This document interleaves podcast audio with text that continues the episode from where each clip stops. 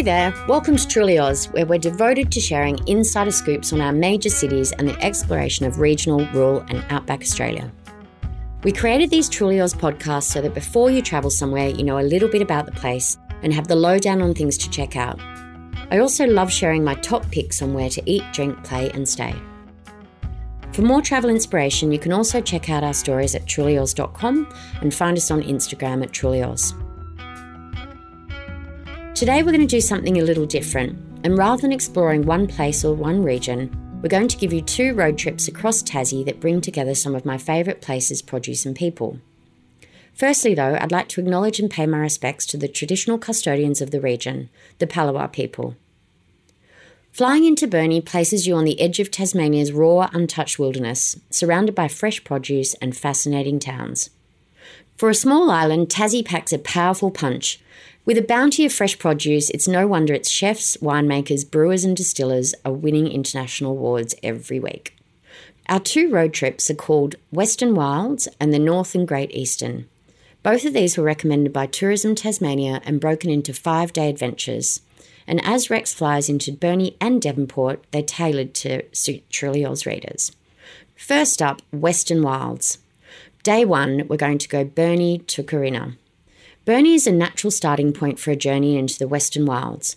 Once an industrial centre on Tasmania's northwest coast, Burnie has emerged as a creative hub with quality produce, Art Deco architecture, and coastal scenery.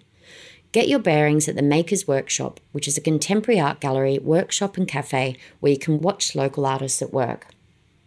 Then head toward Waratah on the edge of the diverse takayna Tarkine Forest Reserve to explore its mining past at the Waratah Courthouse Museum and view the town's tumbling waterfall. It contributed to hydropower here more than 100 years ago, and it's a pretty spot to enjoy a picnic. The Tarkine Forest Reserve is home to Australia's largest temperate rainforest. On the drive to Corinna, stop at Philosopher's Falls for a 45 minute walk along the historic mining water race. From origins as a thriving mining town, Corinna Wilderness Experience is now a wilderness retreat.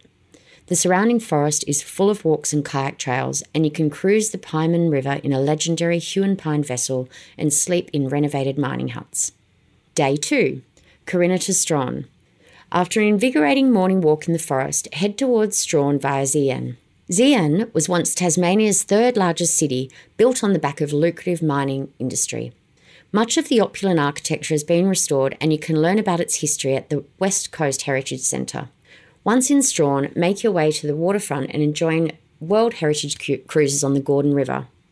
The Grining family have been running tours here for more than 100 years, with its fifth generation now taking guests into Franklin Gordon Rivers National Park. Retire tonight at Lettes Bay, a historic village of Tassie shacks or small cabins overlooking the water. Try Saltbox Hideaway, which has been restored with modern luxuries, including your own private deck and a fire pit down on the water's edge. Day 3 Strahan to Tarraleah. Today's drive is a winding journey through the windswept coastline toward the agricultural heart of the West. First stop is Queenstown, another fine example of a town once reliant upon mining, and the world's richest, in fact, that has creatively reinvented itself. The landscape is dramatic and moonlight, and its streets are filled with historic buildings. The West Coast Wilderness Railway departs from here on a journey deep into the wild West Coast, telling tales of deception and resilience along the way. Wind along the banks of expansive Lake Burbury as you head towards Derwent Bridge, the gateway to the southern end of Cradle Mountain Lake St Clair National Park. Lake St Clair is Australia's deepest lake, which you can explore on foot or by ferry. End your day at Tarraleah Estate, once a town for the workers who developed Tasmania's pioneering hydroelectric scheme. Its cottages, houses, and lodges have been converted into accommodation. Day 4 Tarraleah to New Norfolk. Heading back towards Hobart, the roadside scenery graduates from wilderness to agricultural land, passing through small historic towns like Ousay and Hamilton. Take the turn off to Mount Field National Park, Tasmania's first national park. It's accessible by a 20 minute walk through towering swamp gums, ferns, and cool temperate rainforest to Russell Falls, which is a magnificent cascading waterfall.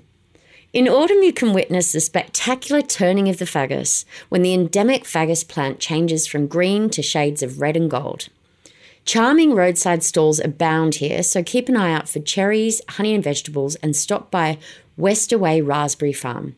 Try the local hop at 2 metre tall brewery.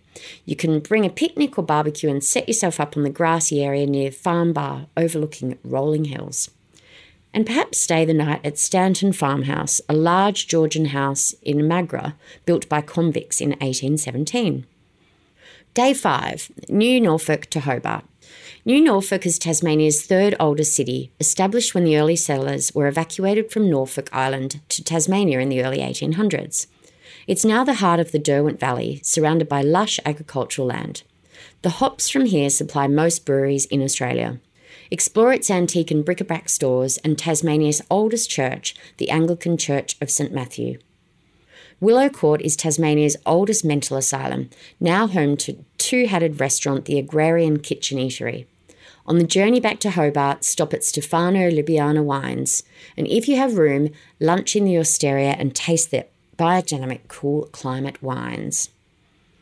Now, to our second trip, it's called the North and Great Eastern Drive. Day one is Burnie to Hadspen. After flying into Burnie, jump in the car and start your explanation of the delicious cradle to coast tasting trail.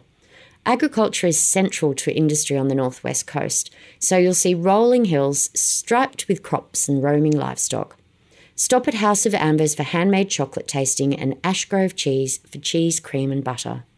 But if you're more interested in grapes, taste cool climate wines at Ghost Rock Wines with views over Bass Strait, or try a produce platter at Three Willows near Deloraine. Dine tonight at the Red Feather Inn in Hadspen, which uses local ingredients often grown or raised on site to prepare an ever changing menu well matched with an extensive wine list. Alternatively, retire in one of the 10 beautifully restored luxurious guest rooms at Quamby Estate, a boutique country estate with a fascinating history dating back to the 1830s. Day 2 Hadspen to St Helens. The Tamar Valley produces some of Australia's best cool climate wines, especially sparkling wine, second only to champagne in France. Explore the Tamar Valley wine route to taste your way through several varietals across its 30 vineyards. Have lunch at one of the many cellar door restaurants such as Timber Kitchen at Velo Wines or Clover Hill Wines. Head to the coast in the afternoon. Pyangana Dairy have produced handcrafted cheese on site for more than 130 years. Be sure to taste the award winning cloth matured cheddar and enjoy a gourmet platter with matching Tasmanian wine or beer at the Pyangana Farmgate Cafe. At night, explore the St Helens food scene. Choose from Nina Restaurant and Bar, which serves tapas and substantial plates, or Fernou Restaurant and Comptoir, which draw upon French connections. Day 3 St Helens to Coles Bay. Tasmania's east coast is home to the Great Eastern Drive, which starts at the Bay of Fires north of St Helens. The middle section of the drive is dotted with coastal towns and villages where locals have holidayed for generations. Just south of Scamander, Ironhouse Brewery, Winery and Distillery at White Sands Estate make four handcrafted brews using water sourced from their own spring and wine produced from 60 hectares of vines. Take a detour at Bicheno for fish and chips at the Gulch overlooking the water, then explore the bounty of the sea further at Freycinet Marine Farm near Coles Bay. Oysters and mussels are harvested daily and they sell scallops, abalone, rock lobster, and salmon sourced from the local fishermen. Enjoy it fresh on the deck or take your haul with you. You can join an Oyster Bay tour to harvest oysters and learn how to shuck them before enjoying a selection with a glass of local wine. You can spend a luxurious night in one of the architecturally award winning coastal pavilions at Freycinet Lodge, set within the gorgeous Freycinet National Park. Day 4 Coles Bay to Twamley Farm in Buckland. Start your day with a walk to the lookout over Wineglass Bay, then hit the road to explore the wineries of the Great Eastern Drive. Devil's Corner Vineyard are open for tastings daily and they serve wood fired pizzas. While there, take in views of the pink granite formations of the Hazards and Freycinet Peninsula. Then pop into Springvale Cellar Door, a small family vineyard producing award winning drops. Stop in at Triabunna to see the busy marina and enjoy fish and chips at the Fish Van. It's the launch pad to visit Maria Island, a natural wildlife sanctuary with the most intact example of a convict probation station in Australia. Your bed tonight is at Twamley Farm, a 7,000 acre working farm outside Buckland dating back to 1842. The Turvey family, who run the farm today, have been at Twamley since 1874. Stone farm outbuildings have been reimagined as boutique accommodation, plus there's pods and bell tents. Day 5 Twamley Farm to Hobart. Prepare a sumptuous breakfast from the Twamley Farm provisions or order a gourmet picnic hamper to take with you. Drive the longer route to Hobart and explore the historic town of Richmond at the heart of the Coal River Valley wine region. The centrepiece of this Georgian era town is Richmond Bridge. It's Australia's oldest and it was built by convicts in the 1820s. Wind your way through Coal River Valley and stop at one of the many cellar doors. The region's oldest vineyard is Domaine A, planted in 1973 and now owned by Moorilla Estate, and it's open Friday to Monday for tastings. Or pop into Puddle Duck for their reverse BYO. Bring your own food to match your wine or book a vineyard and winery tour. Rex has daily flights from Melbourne to Devonport and Burnie, with Devonport being only a half hour drive to Burnie, so either is fine to kick off from. Thanks for listening to the Truly Oz podcast. If you like what you heard, hit follow or subscribe so you never miss an episode. And for more travel inspiration, head over to trulyoz.com or catch us on Instagram. We look forward to bringing you more Truly Oz travel inspiration soon. This podcast was made by Afternoon Sport Group. Afternoon Sport. Are you thinking about making a podcast? If so, contact the Afternoon Sport Group. We'll make it easy.